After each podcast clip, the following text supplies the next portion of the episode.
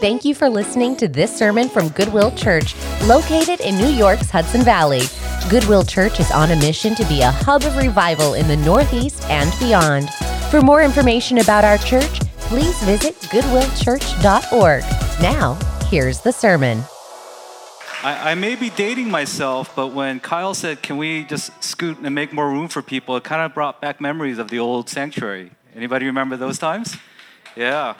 So um, I was when I started. I think we had four services on Sundays there in the small church, and then one on Saturday, and then they added another service uh, before they moved into the new building, and uh, I see that happening here. Amen. Yeah. So. Um, my name is Pastor Jay. For those of you who don't know me, I hope I get to know you throughout the uh, weeks to come. Um, but let's get into the Word of God, shall we? If you have your Bibles with you, let's open up to Mark. So, as a church, Goodwill is going through the life of Joseph, and uh, Beacon, we're not doing that here. But um, the sermons are great. They're posted online, so I encourage you to go to goodwillchurch.org and listen to the sermons. And uh, the good thing about Goodwill Church is you can listen to multiple pastors preaching through the same text. So sometimes you get something different from each pastor. So I want to encourage you to do that uh, during your spare time. So I'm going to be reading from Mark chapter 1, verses 1 to 13. If you're able to stand, let's all stand and read God's word together. Hear the word of God. The beginning of the gospel of Jesus Christ, the Son of God. As it is written in Isaiah the prophet, Behold, I send my messenger before your face, who will prepare your way. The voice of one crying in the wilderness, Prepare the way of the Lord, make his path straight. John appeared, baptizing in the wilderness and proclaiming a baptism of repentance for the forgiveness of sins. And all the country of Judea and all Jerusalem were going out to him were being baptized by him in the river Jordan, confessing their sins. Now, John was clothed with camel's hair and wore a leather belt around his waist and ate locusts and wild honey. And he preached, saying, After me comes he who is mightier than I, the strap of whose sandals I am not worthy to stoop down and untie. I have baptized you with water, but he will baptize you with the Holy Spirit. In those days, Jesus came from Nazareth of Galilee and was baptized by John in the Jordan. And when he came up out of the water, immediately he saw the heavens being torn open and the Spirit descending on him like a dove. And a voice came from heaven You are my beloved Son. With you I am well pleased. The Spirit immediately drove him out into the wilderness and he was in the wilderness 40 days being tempted by Satan. And he was with the wild animals, and the angels were ministering to him. Father, in Jesus' name, we thank you for these words. Holy Spirit, would you do your work in our midst? Open up our eyes and our ears and our hearts. Help us to hear from you, O God. Thank you. In your name we pray. Amen. Amen. Please be seated. So. So I love it when we get to do a baptism in the church because it's one of the two sacraments that we do as a church. But it also falls on the first Sunday of the month, and it really doesn't matter in Beacon because I've been told we do um, communion every Sunday. And we get to do communion today as well. So it is a jam packed worship service, and we get to see both sacraments. We get to be part of both sacraments see if I'm doing this right. Okay. So, sorry I didn't have a picture of you. I would have had Matthew's picture up there. Matthew's way cuter. Um, but we got to do a baptism here. We got to witness a baptism here. And it's just a reminder of the work that God does in our lives. It's a sign and seal of the covenant, as Pastor Marco said. Um, and it is an infant baptism, which is a little different than the baptism we're going to be seeing today. Today, we're going to be looking at the baptism of Jesus Christ. Now, when um, Jesus was baptized, it took place in the Jordan River, and we're going to look through this, but there's a gentleman named John the Baptist who baptizes Jesus. And that's just a weird title, isn't it? John the Baptist, right? And it's a, it sounds weird to us, and it sounds weird to the original audience as well, because they didn't really have somebody walking around saying, I'm going to be baptizing people. So John just appears out of nowhere, and he's baptizing people, and all sorts of people are coming to him. And because he was doing all kinds of things that people haven't heard before, and he's baptizing, um, people looked at him, and the first question they had was, Who is this guy?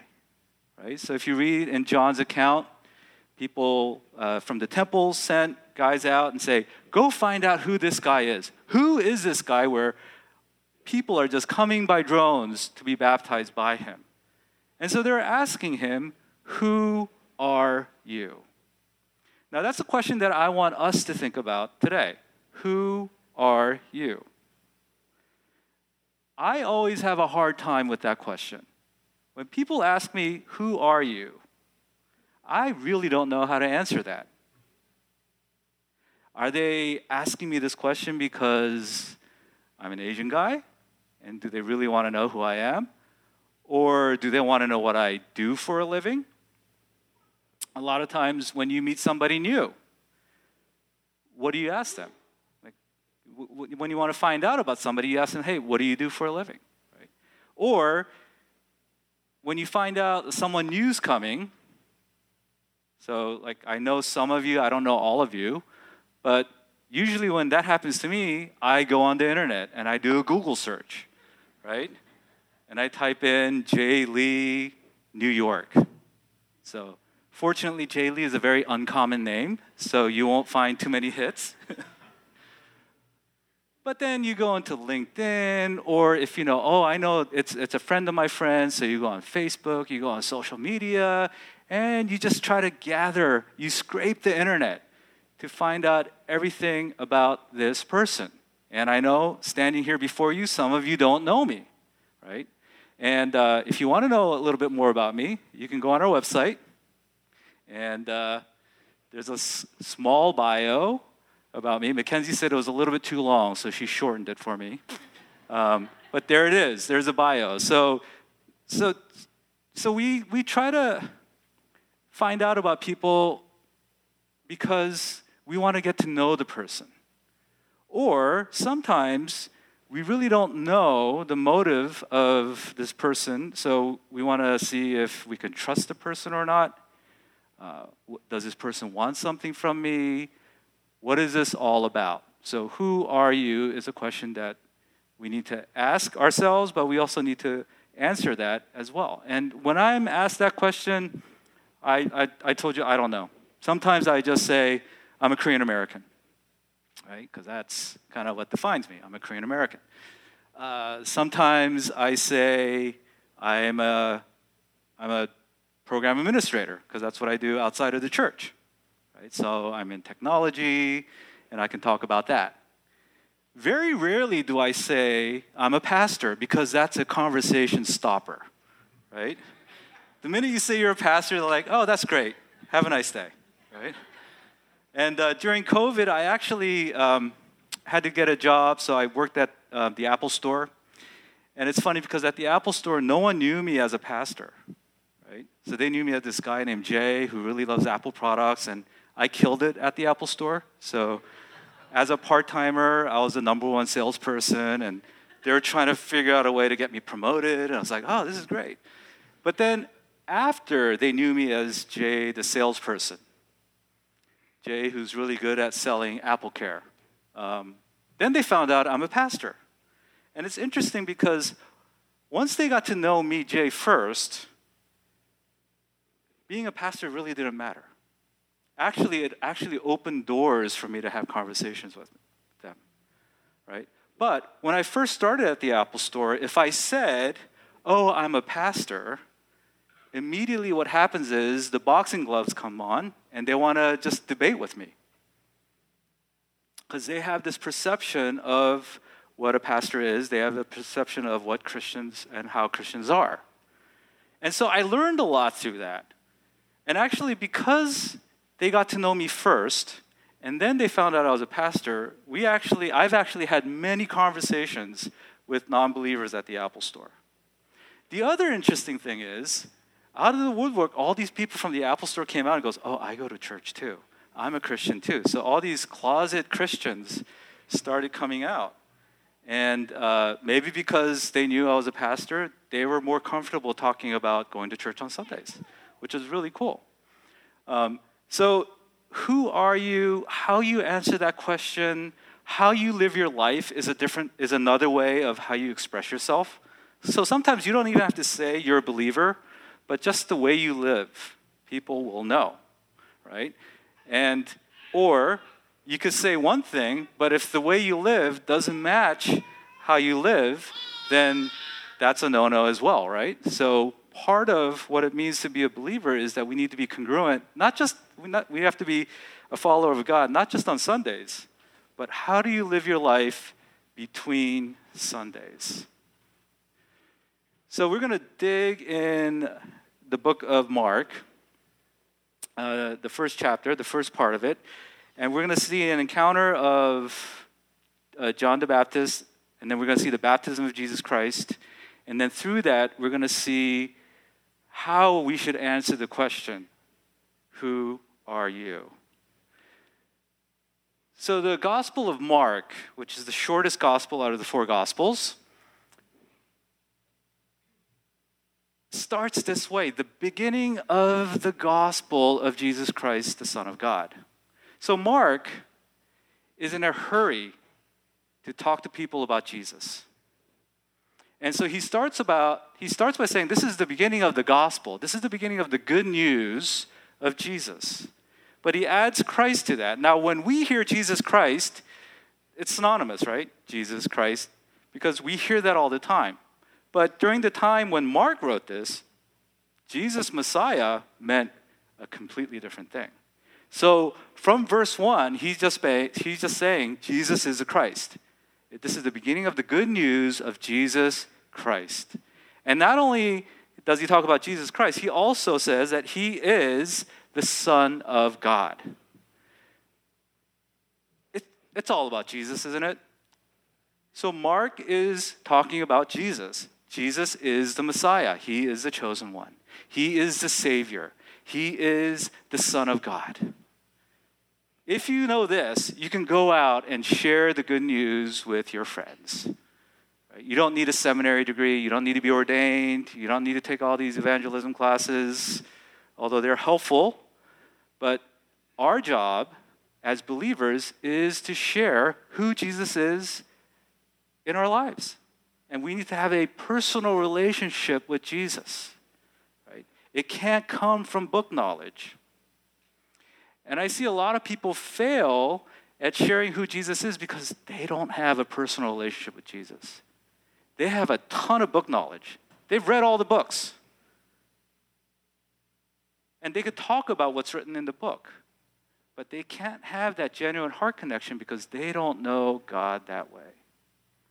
And today, when you leave this place, I, my prayer is that you leave this place knowing that not only is God relatable, but you could have intimacy with our God. And just like our relationship is not going to grow overnight, right? Tomorrow you're not going to know everything about me, and I'm not going to know everything about you.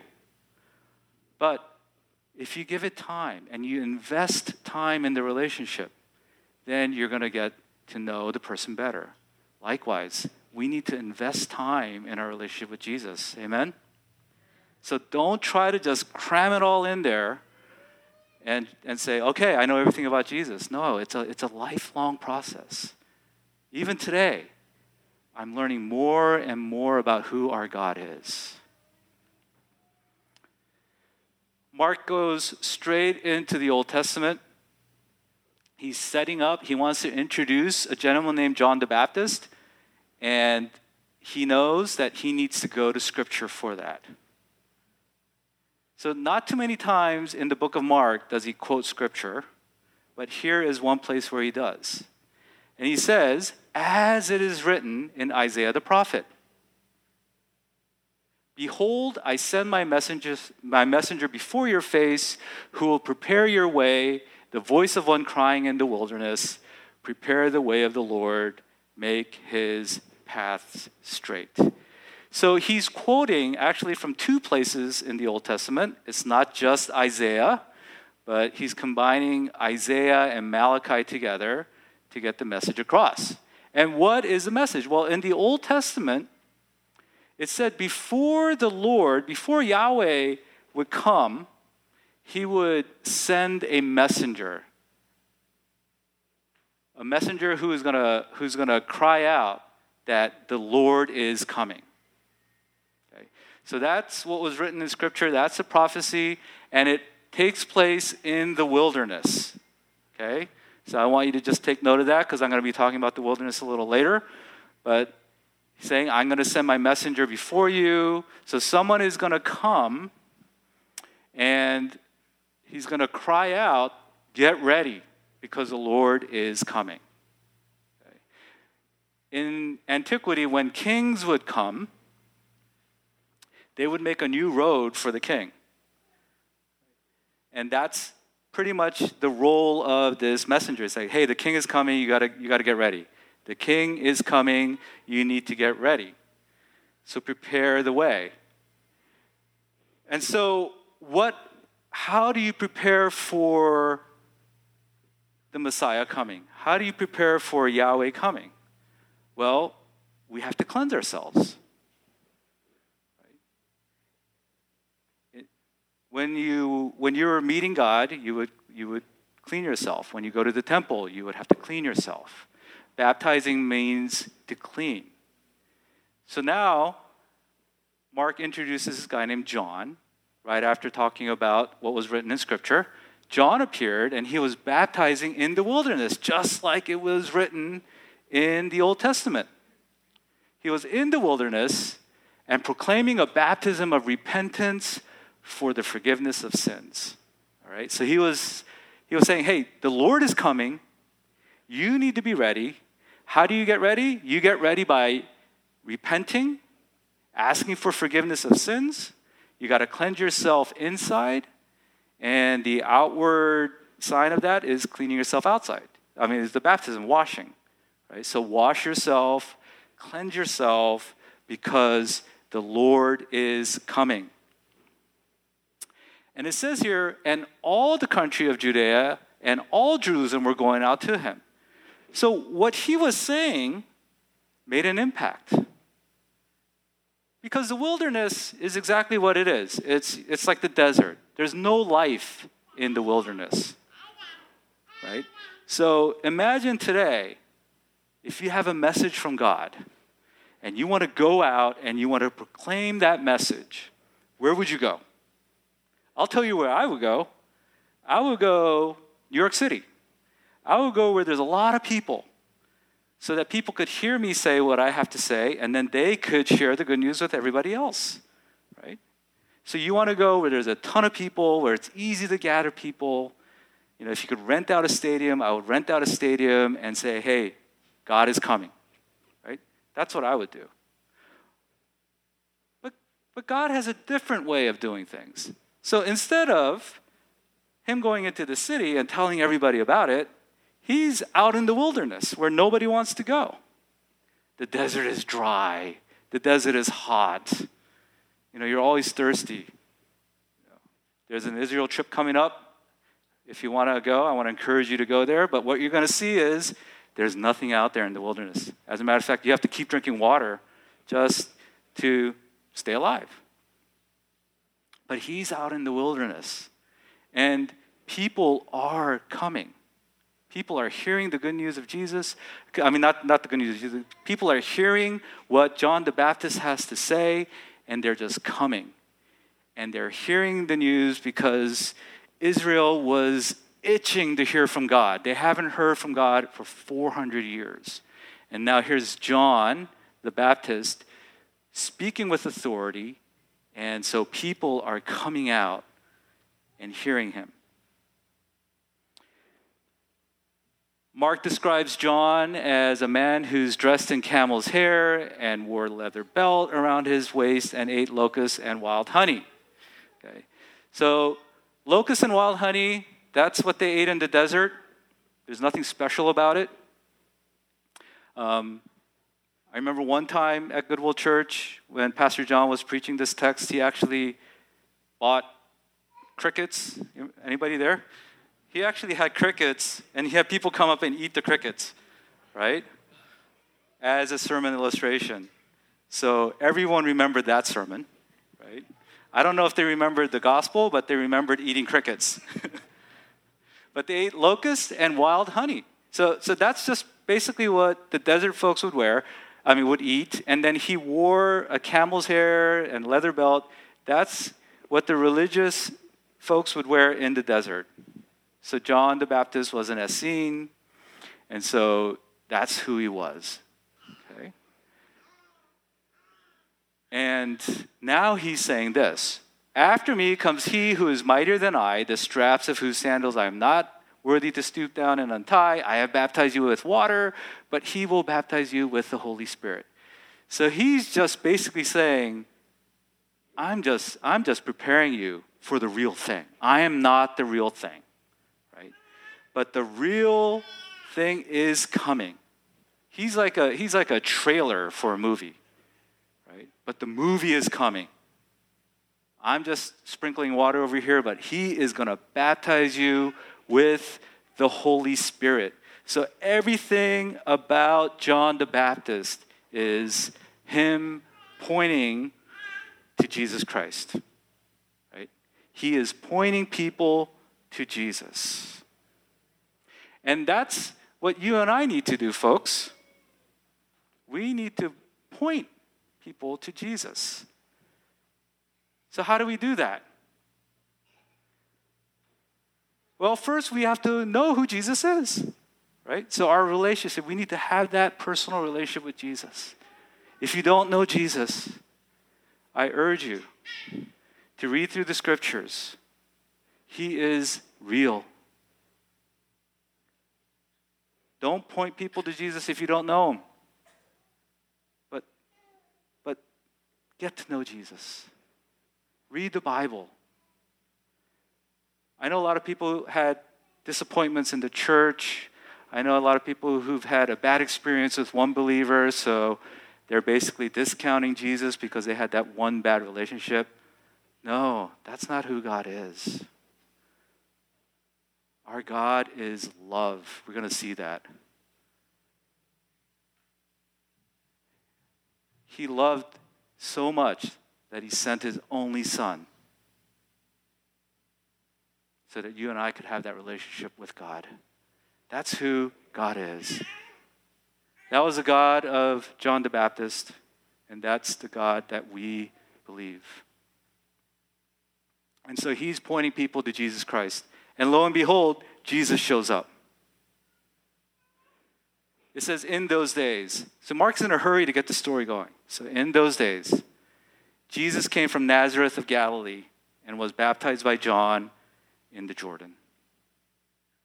There's a lot that has happened, but Mark has a tendency to like shrink everything into one verse. I really like him, you know.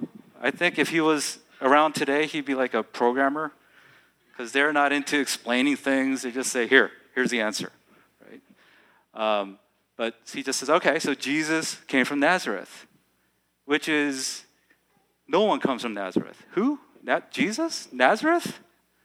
But he comes from Nazareth and he was baptized by John in the Jordan, the Jordan River. Now, if you look at the account in the other gospels, you'll see that John and Jesus they have a little conversation. So when Jesus shows up, John's like, "Yo, bro, what are you doing here? You should be baptizing me." Right? So they have this conversation, and he said, No, let it be. Let it be. And so, so they have this conversation, but he said, No, this has to happen. You have to baptize me. And so, John the Baptist baptizes Jesus. And now, Mark describes it this way And so when Jesus came out of the water, so unlike the baptism that we witnessed today, this was full immersion. He was in the Jordan River. He went all the way in the water. And then when he came out out of the water, it says immediately he saw the heavens being torn open. Have anyone witnessed the sky opening up like that? Being torn open? I never have. But I wonder what that was like. It was torn open. And then it says, and the Spirit descending on him like a dove. Like a dove, not a dove. Okay? So here we are. Jesus comes out, out of the water. The sky is ripped open. And then the Holy Spirit comes down, I imagine gently, and descends on Jesus like a dove. And a voice from heaven. Pay attention to what the voice says You are my beloved Son. With you I am well pleased. Now, this is what took place at the baptism of Jesus Christ. So, Jesus, the Son of God, was there. The Holy Spirit came down from heaven, and God the Father spoke. So, the Trinity is present. And God speaks. How many times does God speak in the New Testament? Not too many. So, whenever God speaks, we need to pay attention. Amen? Okay? So this is one place where he speaks. And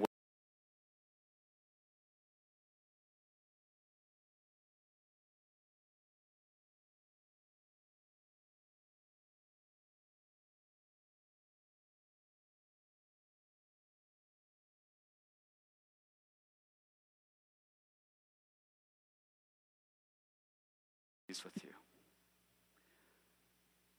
Those words, what's true to Jesus Christ, is true to all who believe in Jesus Christ.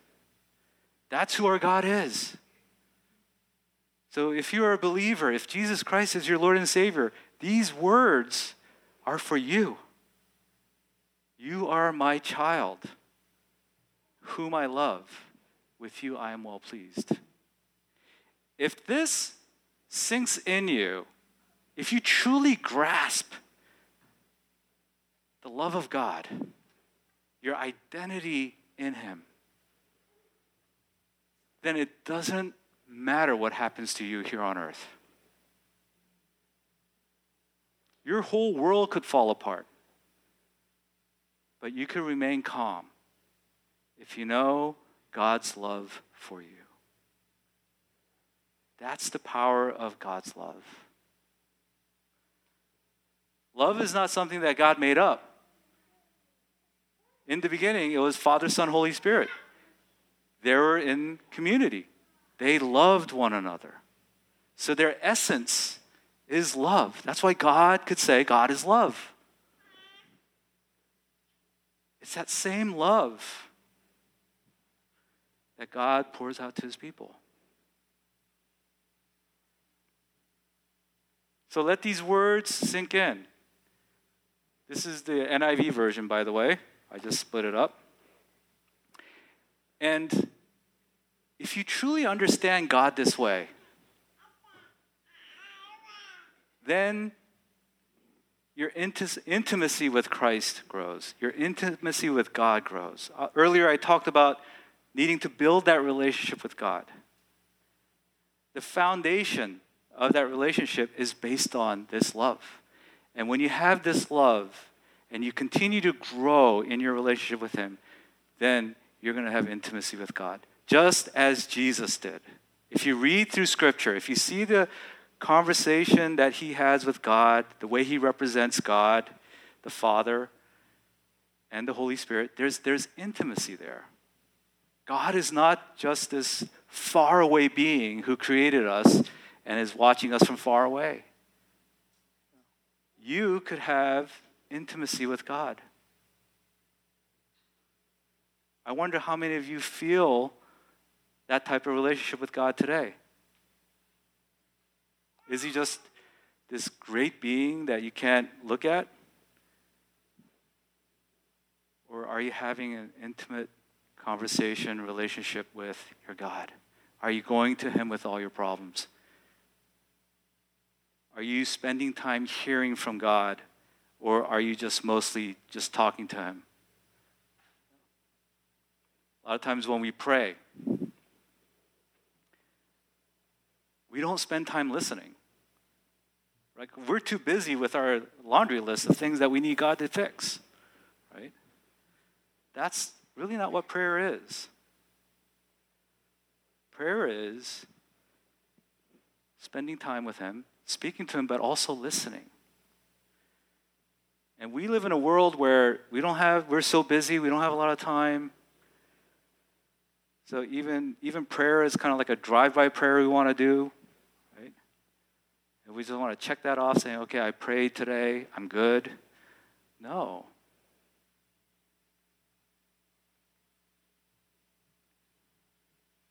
He wants an intimate relationship with us. So, would you give the time? Would you just spend some time with Him and just listen? Because all the stuff that's happening in my world, it takes a long time for me to just tune everything out where I can just hear from God. And I'll be honest with you, sometimes I have to go away for days for that to happen. And if it takes days, I encourage you to do it. Because it matters. Your relationship with God matters. And this happens from our, our union with Christ. Right? The first effect of faith, according to scriptures, is union with Christ. I like that quote from Charles Hodges.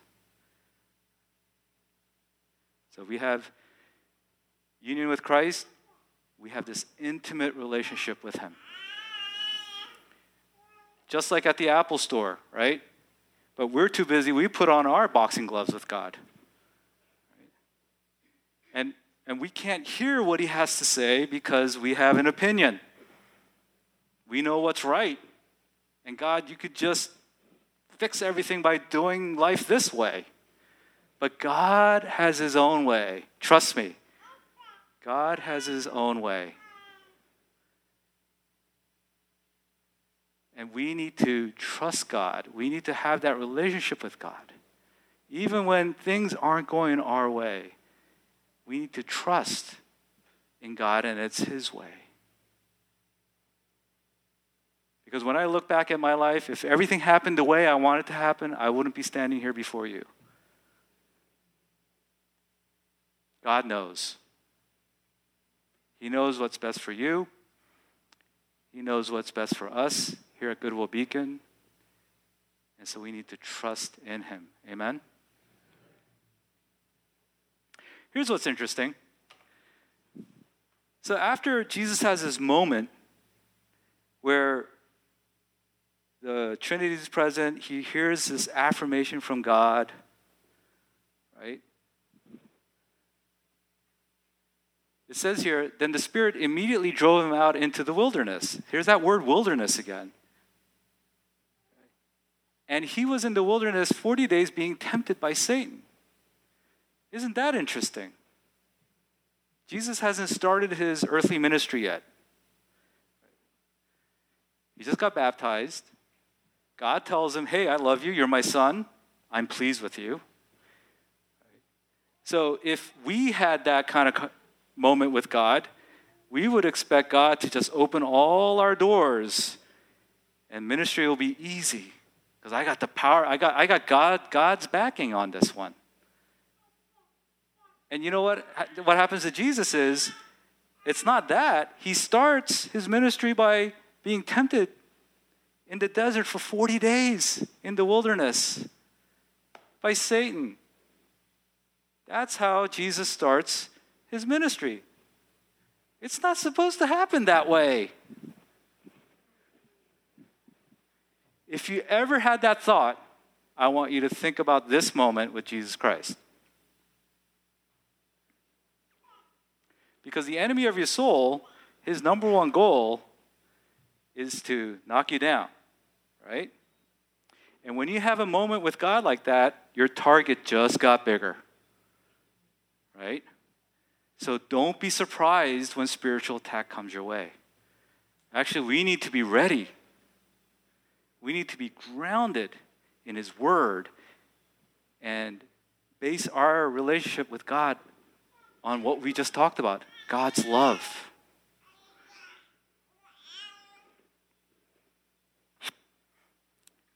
So, so he drives him out to the wilderness. So let's talk about the wilderness. So, what's the big deal of wilderness? Well, there's no life, right? And if you're driven out into the wilderness, if you were forced to go into wilderness, the only way you could survive in the wilderness is by clinging on to God. Because nothing lasts in the wilderness. You could have all the money in the world. And When you go out into the wilderness, your money means nothing. Your food, you could pack all the food you want. In the wilderness, it's gonna, it's gonna go bad. Water, you could have all the water you want. You're gonna drink it all up. Your water's gonna, you're gonna run out of water. So how do you survive in the wilderness? Through God's provision. So wilderness is a place where everything gets stripped away. And as I'm speaking to you, I know some of you are in the wilderness right now. You feel like, wow, that's ex- you're describing exactly what's happening in my life. Everything that was important to me is being stripped away. Right? If that's you, know this. God is getting your attention. He's saying, "Hello, I'm here. Come to me. I will give you living water. I am the bread of life." How did the people of Israel survive in the, being in the wilderness for 40 years? Right? Through God. God provided. But wilderness is also the area where all the distractions go away too. So, living around here, we don't really have the wilderness, right? But spiritually, we go into the wilderness when we fast and pray. So, fasting is a great way to just let go of the things that you think is important and focus on God. So, if God is driving you into the wilderness, look to Him. Spend time with Him. Hear from Him. And hear what He has to say. So after this, Jesus begins his earthly ministry. And of course, being the Son of God, he was awesome. He was healing people, turning water into wine, all this good stuff, right? But also, he was preaching, and people were just responding to him. Right? I mean, he was a perfect teacher, amen? Yeah. Yeah. In verse 34, it says, He healed many who were sick with various diseases, and He was casting out many demons. Right? That's that was powerful what Jesus was doing. So you would say that if he had a church, his church was growing like crazy, because right? people were flocking to him. Right? And if that were to happen to us, our elders would say, probably, I don't want to speak for you guys, but hey, let's build a bigger church, right? That's what happened in Montgomery, right? We had all these people coming. We got to build, build a, a bigger building, right? So now they have a bigger building. More people are coming. That's great.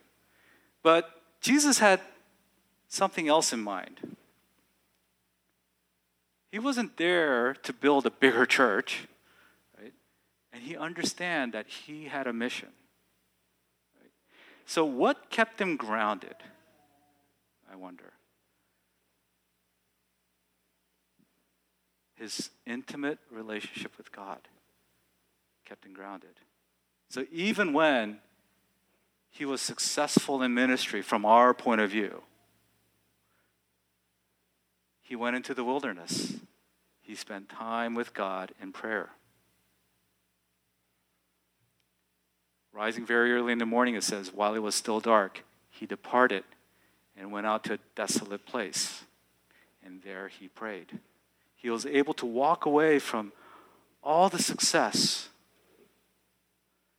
to spend time with God. In my years of ministry, when I see people who are desperate to hear from God, it's when things aren't going well.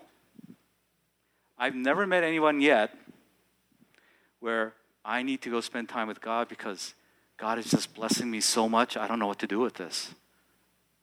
Usually it's the other way around, right? When are we desperate? When, when just you can't do anything, right? God, you got to step in here. Right?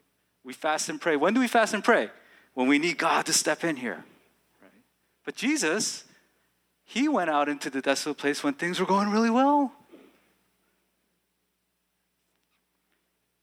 And if you have that intimate relationship with God, it doesn't matter what's going on in your life. You're always having this relationship with God. And that's where we want to be. Amen? That's where we want to be. When, when he was praying, I mean, the disciples came, you know, and the disciples said, Look, the whole village is looking for you. They want to start a church right here. And he goes, This is not why I came. And he walked away. He was able to say that because he knew he was hearing from God. He knew what he had to do. So don't let success get to you. It doesn't last long, trust me. You could have all the money in the world, it's, you can't take it with you. So hear from God, focus on God, live for God, spend time with Him. And if that requires you to go to the wilderness, then go to the wilderness. Our Lord Jesus Christ went to the ultimate wilderness when he died on the cross.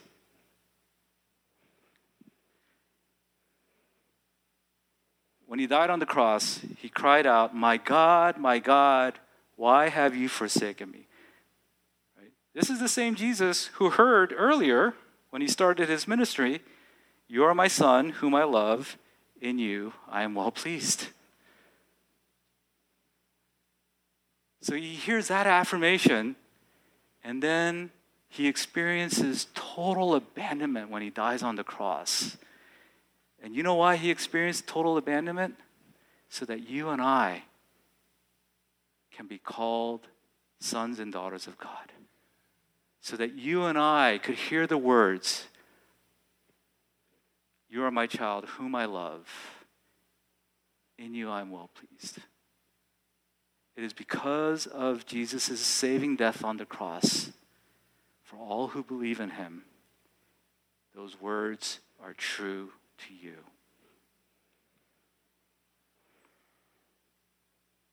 How great is the love the Father has lavished on us that we should be called children of God.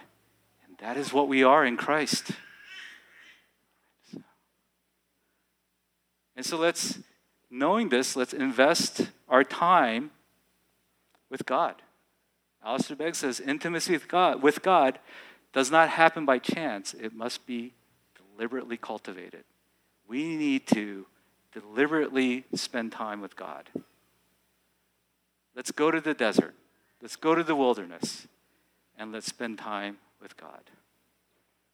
Draw near to Him, and He will draw near to you. Let me just repeat these words one more time for all who believe. You are my child, whom I love with you I am well pleased. As a matter of fact, let's all rise.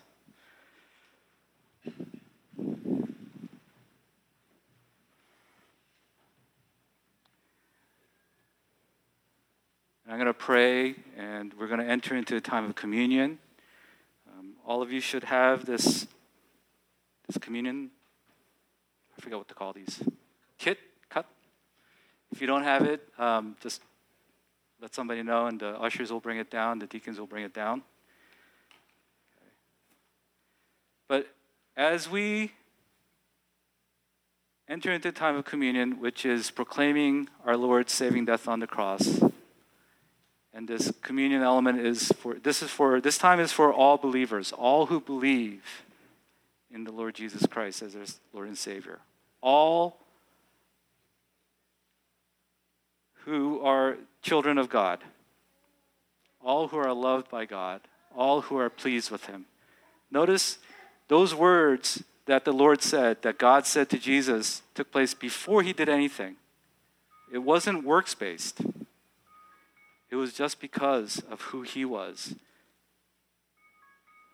And our relationship with God is the same way. It has nothing to do with what you're doing or what you're going to do. It's not that.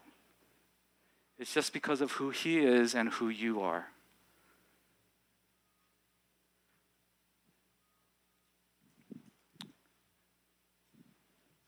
So let me pray. Father in heaven, we thank you for your love for us.